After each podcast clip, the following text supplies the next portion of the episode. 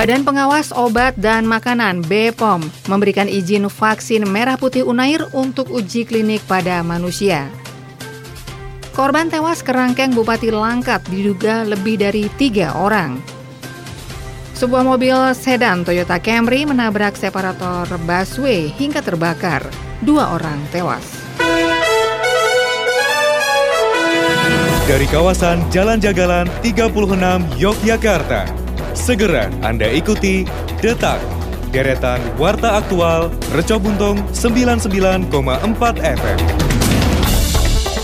Selamat petang pemirsa, itulah tadi beberapa informasi yang dapat Anda ikuti dalam program Detak, deretan Warta Aktual Reco Buntung, edisi hari ini Senin 7 Februari 2022. Saya Asik Eka Dewi, segera kita menuju informasi pertama. Detak, deretan Warta Aktual Reco Buntung. Dari CNN Indonesia, Badan Pengawas Obat dan Makanan BPOM memberikan persetujuan protokol uji klinik atau PPUK vaksin virus corona COVID-19 merah putih yang dikembangkan Universitas Erlangga atau UNAIR dengan berbasis ineffected virus dan bermitra dengan PT Biotis Pharmaceuticals. Kepala BPOM Penika Lukito menambahkan dengan pemberian PPUK tersebut maka vaksin merah putih sudah dapat melakukan uji klinik pada manusia. Apabila berjalan lancar target pemberian izin penggunaan darurat atau EUA vaksin merah putih Unair oleh BPOM yaitu pada Juli 2022 mendatang.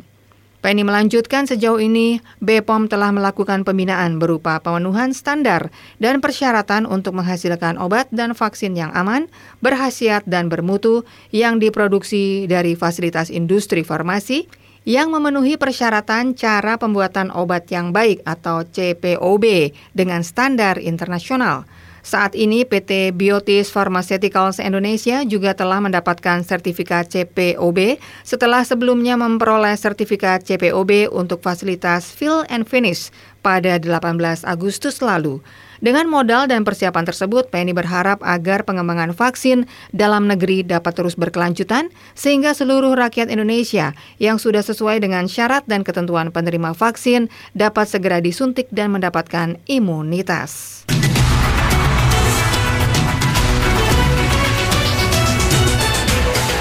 Pemirsa Komisi Nasional Hak Asasi Manusia Komnas HAM menyatakan jumlah tewas penghuni kerangkeng manusia milik Bupati Langkat, Sumatera Utara nonaktif terbit rencana perangin-angin berpotensi lebih dari tiga orang. Komisioner Komnas HAM Khairul Ana mengatakan dugaan itu merupakan dari hasil penyelidikan sementara setelah meminta keterangan dari berbagai pihak. Lebih lanjut, Komnas HAM juga mengaku akan terus mendalami bekas luka yang ada pada tubuh korban. Ia menyebut pihaknya akan mengungkapkan bagaimana kekerasan itu dilakukan, termasuk alat yang digunakan. Sebelumnya, tiga orang penghuni kerangkeng di rumah Bupati Langkat, Sumatera Utara terbit rencana perangin-angin dilaporkan tewas sejak 2015. Terbit akan menjalani pemeriksaan oleh Komnas HAM terkait keberadaan kerangkeng manusia di area rumahnya pada hari ini, Senin 7 Februari. Hal tersebut disampaikan oleh PLT juru bicara bidang penindakan Komisi Pemberantasan Korupsi Ali Fikri. Ali mengatakan pemeriksaan terhadap terbit akan dilakukan di Gedung Merah Putih KPK. Bupati Langkat telah ditetapkan sebagai tersangka oleh KPK dalam kasus dugaan suap kegiatan pekerjaan pengadaan barang dan jasa tahun 2020-2022 di Kabupaten Langkat. Ali menyebut pihaknya telah berkoordinasi dengan Komnas HAM terkait rencana pemeriksaan tersebut.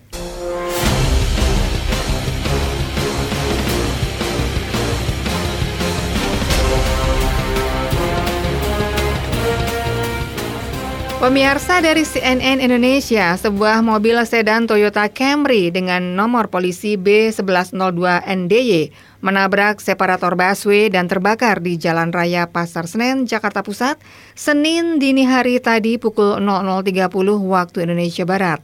Kasat Lantas Polres Metro Jakarta Pusat Kompol Purwanta mengatakan kecelakaan itu bermula saat mobil sedan tersebut melaju dari arah selatan ke utara di Jalan Raya Pasar Senen. Sesampainya di seberang terminal bus Senen menabrak separator busway dan kemudian kendaraan tersebut terbakar. Diungkapkan Purwanta akibat kecelakaan tersebut dua orang yang berada dalam kendaraan Toyota Camry meninggal dunia. Korban itu adalah pengemudi dan penumpang kendaraan sedan Toyota Camry yang identitasnya belum diketahui. Jenazah berada di RSCM. Sejauh ini belum diketahui penyebab kecelakaan naas yang menyebabkan dua orang tewas itu. Dikatakan Purwanta penyebab kecelakaan masih dalam penyelidikan. Terpisah Kepala Sudin Penanggulangan Kebakaran dan Penyelamatan Gul Karmat Jakarta Pusat Asril Rizal menyampaikan sebanyak empat personil dan satu unit damkar dikerahkan untuk membantu memadamkan api pada kendaraan naas tersebut. Asril berujar operasi pemadaman dilakukan sejak pukul 00.53 waktu Indonesia Barat usai menerima laporan dari warga. Kemudian sekitar pukul 1 waktu Indonesia Barat, api telah berhasil dipadamkan. Selanjutnya evakuasi dua orang korban jiwa di dalam mobil.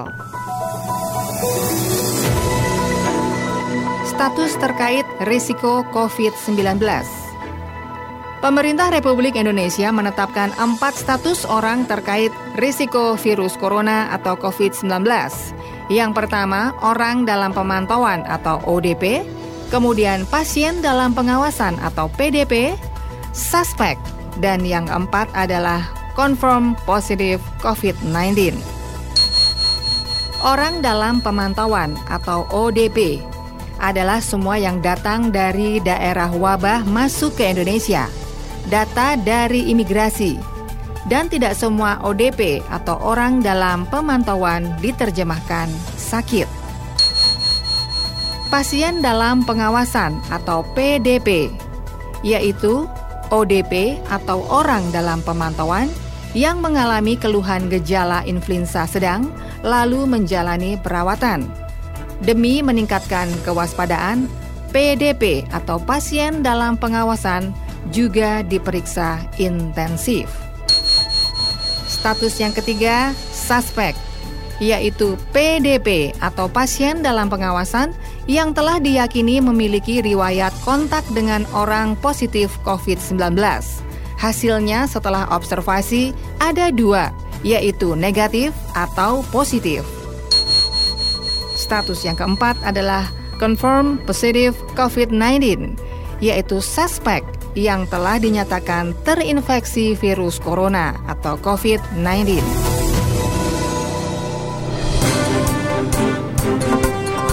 Pemirsa, kita hentikan sejenak detak reca buntung untuk kita ikuti kumandang adzan maghrib untuk daerah istimewa Yogyakarta dan sekitarnya. Allahu Akbar Allahu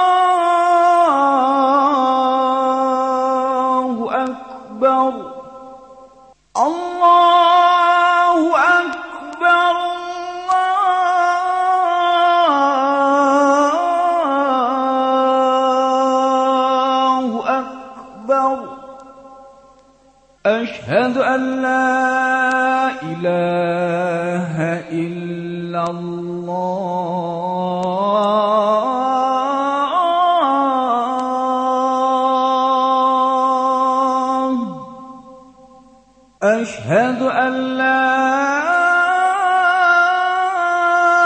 إله إلا الله.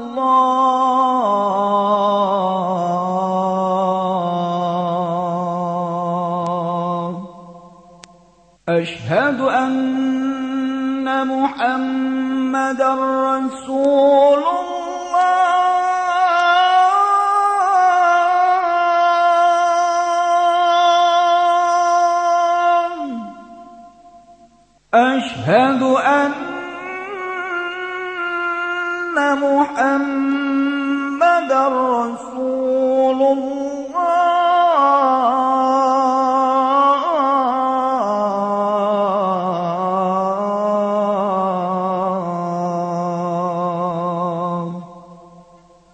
حي على الصلاة.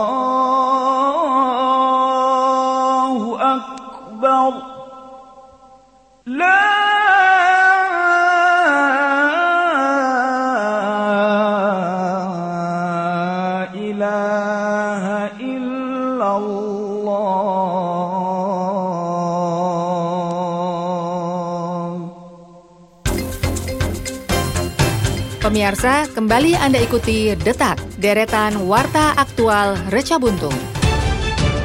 Detak, deretan warta aktual Reco Buntung.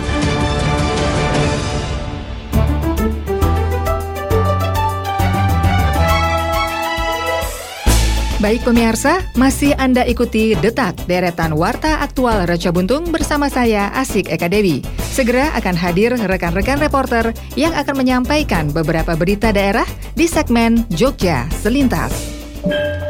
Baik, terima kasih rekan Asik Eka Dewi. Pemirsa Jogja Selintas kami awali dari Sleman. Laporan kasus COVID-19 harian di Kabupaten Sleman melonjak cukup signifikan dalam beberapa hari terakhir.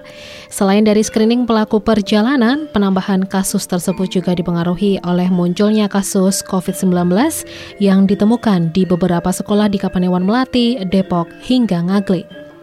Hingga saat ini Pemkap Sleman belum berencana menghentikan pembelajaran tatap muka atau PTN terbatas di sekolah. Hanya saja akan segera dilakukan evaluasi. Demikian dijelaskan oleh Sekretaris Daerah atau Sekda Sleman Hardo Kiswoyo pada Sabtu 5 Februari lalu. Menurutnya, sejumlah sekolah di Kabupaten Sleman yang ditemukan adanya kasus COVID-19 sudah ditindaklanjuti dengan tracing bagi kontak erat untuk menghentikan laju penularan. Sejauh ini dijelaskan olehnya, kasus positif COVID-19 di lingkungan sekolah yang ditemukan dalam jumlah banyak hanya di sekolah asrama di Kapanewon Melati. Saat ini semua pasien positif telah dipindahkan ke isolasi terpusat asrama haji. Sementara di sekolah lain kasus positif COVID-19 yang ditemukan relatif kecil meskipun tracing hingga kini masih berjalan. Harda mengaku belum berencana menghentikan pembelajaran tatap muka terbatas di sekolah. Menurutnya, kebijakan PTM dihentikan atau tidak akan menunggu instruksi dari pemerintah daerah atau Pemda DIY. Kita beralih ke Kulon Progo. Pemirsa BPJS Kesehatan menargetkan sebanyak 235 juta penduduk Indonesia terdaftar menjadi peserta BPJS Program Jaminan Kesehatan Nasional atau JKN di tahun 2022 ini. Hal ini sejalan usai diterbitkannya instruksi Presiden atau Inpres nomor 1 tahun 2022 tentang optimalisasi pelaksanaan program JKN. Direktur Utama BPJS Kesehatan Ali Gufron Mukti mengatakan, Penerbitan Inpres ini sebagai kolaborasi antara BPJS Kesehatan dengan 30 kementerian atau lembaga dan pemerintah daerah atau Pemda sesuai dengan tugas, fungsi, dan kewenangannya. Dengan semakin banyaknya masyarakat menjadi peserta BPJS, mereka bisa memanfaatkan pelayanan kesehatan dengan baik. Diharapkan masyarakat terjamin kesehatannya. Untuk menjaring kepesertaan lebih luas, BPJS bekerja sama dengan Kementerian Agama agar meminta kepada setiap calon jemaah umroh atau haji untuk menjadi peserta BPJS Kesehatan. Serta Kementerian Dalam Negeri atau Kemendagri bagaimana mengalokasikan anggaran bagi daerah untuk peserta yang belum tercover program JKN, sebagai contoh tenaga yang membantu di kantor kelurahan dan lain-lain. Demikian dijelaskan usai meninjau pelayanan kesehatan di Puskesmas Temon 1 Kabupaten Kulon Progo pada Jumat 4 Februari lalu. Data dari BPJS Kesehatan, angka program JKN menjangkau kurang lebih 235 juta orang. Ditargetkan pada 2022 nanti bisa mencapai 235 juta orang. Dengan demikian, pada 2024 mendatang akan tercapai universal health coverage. Baik pemirsa demikian informasi dari Sleman dan Kulon Progo sumber berita dari Tribun Jogja.com. Kita beralih ke berita kota Yogyakarta bersama rekan dari Pradita. Baik, terima kasih Meda Mara. Pendengar Pemda DIY akan merefresh kembali strategi penanganan COVID-19. Di antaranya, DIY saat ini telah mempersiapkan isoter dengan daya tampung sebanyak 1.456 orang. Dengan rincian, shelter milik Pemda DIY, shelter Pantuan Dinas Sosial DIY, dan shelter Kelurahan yang disiagakan. Demikian disampaikan Wakil Gubernur DIY Sri Paduka Pakualam pada kegiatan Rapat Koordinasi Evaluasi COVID-19 bersama Menko Marves pada Sabtu malam di Gedung Pracimosono Komplek Kepatian. Sri Paduka Pakualam juga menyatakan bahwa pihaknya akan menjemput pasien yang isoman di rumah. Sebagaimana yang diharapkan oleh Menteri Luhut yang meminta daerah istimewa Yogyakarta agar mengoptimalkan kembali strategi penjemputan pasien yang melakukan isolasi mandiri di rumah untuk dipindahkan ke isolasi terpusat. Sementara itu, Sekda DIY Kadarmanto Baskoro Aji menyatakan, sebagai tindak lanjut adanya kenaikan kasus COVID-19 di DIY yang mencapai 200 lebih, maka Pemda DIY akan berkoordinasi dengan kabupaten kota untuk menyiapkan fasilitas isoter dan melakukan update tingkat keterisiannya secara harian. Sekda DIY juga menyatakan pihaknya akan mengaktifkan Hotel Mutiara sebagai isoter alternatif jika fasilitas isoter kabupaten kota mulai penuh. Selain itu, pihaknya juga akan berkoordinasi hingga satuan kelompok terkecil yakni RT RW dan bila diperlukan akan diaktifkan kembali Satgas COVID-19 di tingkat desa atau kelurahan. Namun demikian, pihaknya juga menegaskan bahwa yang terpenting saat ini adalah masyarakat untuk memiliki kesadaran dalam menerapkan protokol kesehatan. Pihaknya juga menyatakan meskipun vaksinasi dosis pertama dan kedua hingga booster telah dilaksanakan, namun masyarakat harus tetap menjaga diri masing-masing dan orang di sekitarnya dengan disiplin melaksanakan protokol kesehatan. Pendengar Pemkot Yogyakarta kembali fasilitasi makan dan minum bagi penyintas COVID-19. Keberadaan shelter dan dapur umum Taruna Siaga Bencana atau Tagana Kota Yogyakarta kembali beroperasi seiring dengan peningkatan kasus COVID-19 di Kota Yogyakarta. Menurut Suprianto, Kepala Bidang Perlindungan dan Jaminan Sosial Dinas Sosial Tenaga Kerja dan Transmigrasi Kota Yogyakarta, menyatakan Dinas Sosial kembali melayani dan memfasilitasi warga kota Yogyakarta yang terpapar COVID-19 dalam bentuk penyediaan makan, minum bagi penyintas yang melakukan isolasi mandiri di rumah. Sedangkan penyintas yang melakukan isolasi di shelter selain makan minum juga mendapatkan fasilitas kamar, alat, dan keperluan mandi. Suprianto juga menyatakan bahwa untuk keperluan makan dan minum bagi mereka yang melakukan isolasi mandiri di rumah, akan dilakukan oleh UMKM olahan pangan yang tergabung dalam yang tergabung dalam gandeng gendong yang ada di wilayah tersebut. Sedangkan untuk makan minum di shelter Bener Tegal Rejo disiapkan oleh Tagana Kota Yogyakarta melalui kegiatan dapur umum di markas Tagana Jalan Tegal Turi Kiwangan. Di sisi lain, Tisani Indian Musi, Kepala Seksi Perlindungan Sosial, menyatakan tata cara pengajuan makan minum bagi yang melakukan isolasi mandiri di rumah dan di shelter benar adalah bagi masyarakat yang positif COVID-19 atau kontak erat atau menunggu hasil tes COVID-19 akan mendapatkan surat keterangan dari puskesmas tempat untuk melaksanakan isolasi atau karantina di rumah. Kemudian, Kalurahan akan mengajukan ke Dinsos Naker Trans dengan melampirkan surat keterangan puskesmas, fotokopi KTP, dan C1. Surat keterangan domisili bagi warga yang bukan penduduk kota Yogyakarta. Kemudian Dinsos Naker Trans akan melakukan verifikasi permohonan kelurahan tersebut dan bila disetujui maka penjadwalan pelaksanaan pemberian makan minum akan disampaikan ke kelurahan. Sementara itu Ketua Tagana Kota Yogyakarta Wahyu Sulianto menyatakan Sejak dibukanya shelter Tagana telah hadir untuk melayani penyintas, baik sebagai petugas sekretariat di shelter maupun dapur umum yang dilaksanakan dengan sistem piket yang terbagi dalam tiga shift. Sementara untuk kegiatan di shelter, maka pihaknya akan mencatat keluar masuknya penyintas, memantau ruang dan aktivitas penyintas di luar kamar melalui CCTV, dan membagikan peralatan mandi.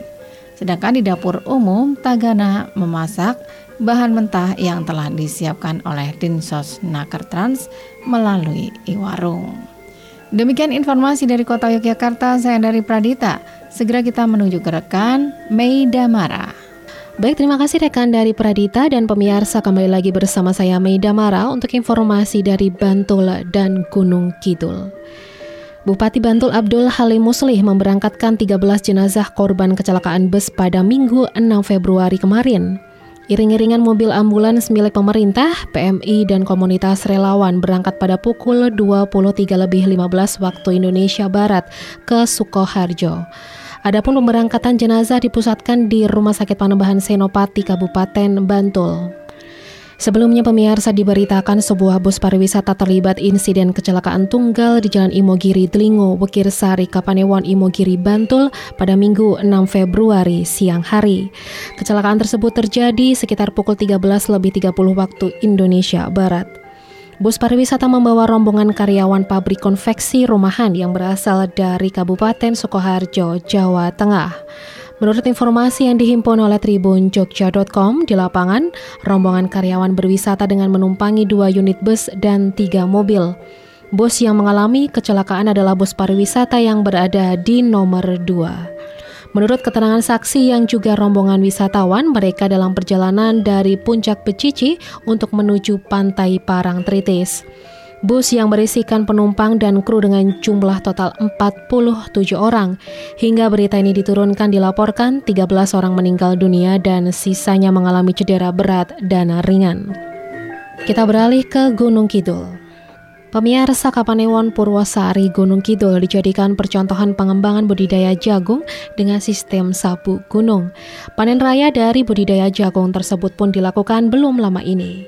Kepala Dinas Pertanian dan Pangan atau DPP Gunung Kidul, Riz Miyadi menjelaskan bahwa sabuk gunung merupakan sistem budidaya dengan kearifan lokal. Menurutnya, sistem sabuk gunung diterapkan dengan cara menanam di lereng perbukitan atau pegunungan. Penanaman dilakukan sesuai dengan kontur lahan sehingga mengurangi resiko erosi. Lahan yang menjadi percontohan sistem ini luasnya mencapai 25 hektar. Adapun pengelolaannya dikerahkan pada kelompok tani Tirto Makmur dengan dukungan biaya dari Dana Keistimewaan Daerah Istimewa Yogyakarta. Sedangkan untuk masa tanam berlangsung pada Oktober hingga November 2021 lalu dan pasca panen di Februari tahun ini. Berdasarkan data yang diberikan, hasil panen perdana kemarin mencapai 21,76 ton tongkol dan kulitnya per hektare. Hasil ini setara dengan 12,5 ton pipil jagung kering per hektare. Rismiadi berharap sistem sabuk gunung ini mampu meningkatkan produktivitas jagung dari Gunung Kidul sekaligus menduplikasi sistem ini di lokasi lain yang sesuai. Baik pemirsa demikian informasi dari Bantul dan Gunung Kidul sumber informasi dari Tribun Jogja.com. Saya Ameida Mara dan kita kembali ke rekan asik Eka Dewi untuk memberikan informasi terakhir. Terima kasih untuk rekan-rekan reporter yang sudah mengabarkan informasi di segmen Jogja Selintas. Dan pemirsa, sekarang kita sampai ke informasi yang terakhir. Detak, deretan warta aktual Reco Buntung. Dari Tribun Jogja.com, Potensi kemacetan akibat tol Yogyakarta Solo dan tol Yogyakarta Bawen yang dijadwalkan bakal beroperasi pada 2024 mendatang mulai diantisipasi Pemkot Yogyakarta. Pasalnya, keberadaan jalur bebas hambatan itu ke depannya diprediksi akan menghadirkan gelombang besar arus pariwisata lewat jalur darat. Wakil Wali Kota Yogyakarta Heru Purwadi menandaskan, ketika tol telah terhubung langsung ke daerah istimewa Yogyakarta, maka akses wisatawan untuk masuk juga semakin mudah. Alhasil antisipasi harus dilakukan sedini mungkin supaya potensi kemacetan tidak mengganggu geliat perekonomian. Terlebih berdasarkan hasil kajian Dinas Perhubungan Kota Yogyakarta, visi rasio di ruas-ruas jalan di wilayahnya telah menyentuh 0,8 dan mendekati stuck. Heru mengatakan antisipasi yang paling memungkinkan adalah dengan membuat jalur khusus menuju titik-titik krusial, yaitu sirip-sirip pembuangan itu nantinya dapat dijadikan alternatif jalur menuju destinasi wisata yang ada di Jogja maupun jalur-jalur yang menuju kota. Demikian dikatakan Wawali. Dijelaskan DIY memang telah memiliki jalan jalur lintas selatan atau JJLS. Tetapi pihaknya masih merasa perlu merealisasikan jalur-jalur khusus yang menghubungkan wilayahnya dengan destinasi-destinasi favorit di DIY, sehingga akses keluar masuk kota masih mudah. Agar mudah masuk kota, maka perlu tambahan akses jalan yang bisa mengantisipasi penumpukan kendaraan di satu jalur. Menurutnya, Kota Yogyakarta harus belajar dari Kota Bandung, mengingat ketika tol Bandung-Jakarta beroperasi di saat-saat tertentu muncul kemacetan panjang di deretan titik. Terlebih ia menyadari luas wilayah dan ruas jalan yang dimiliki Kota Yogyakarta tergolong sangat kecil. Wawali pun menandaskan pihaknya sudah berkoordinasi dengan pemerintah kabupaten lainnya di DIY untuk membahas wacana tersebut. Pasalnya, sebagai kawasan aglomerasi, dampak kemacetan akibat tol dipastikan menimpa daerah di DIY keseluruhan. Antisipasi kemacetan ini juga dimasukkan di dalam rencana pembangunan daerah tahun 2023-2026. Pemirsa, informasi tadi menutup program Detak edisi hari ini. Senin 7 Februari 2022. Ikuti kembali program Detak Deretan Warta Aktual Reco Buntung esok petang pukul 18 waktu Indonesia Barat. Radio lawan COVID-19. Jangan lupa cuci tangan pakai sabun, jaga jarak, jangan berkerumun, gunakan masker, dan lebih baik di rumah saja. Saya Asik Eka Dewi, selamat petang dan sampai jumpa. Pemirsa, telah Anda ikuti Detak, Deretan Warta Aktual Produksi Reco Buntung 99,4 FM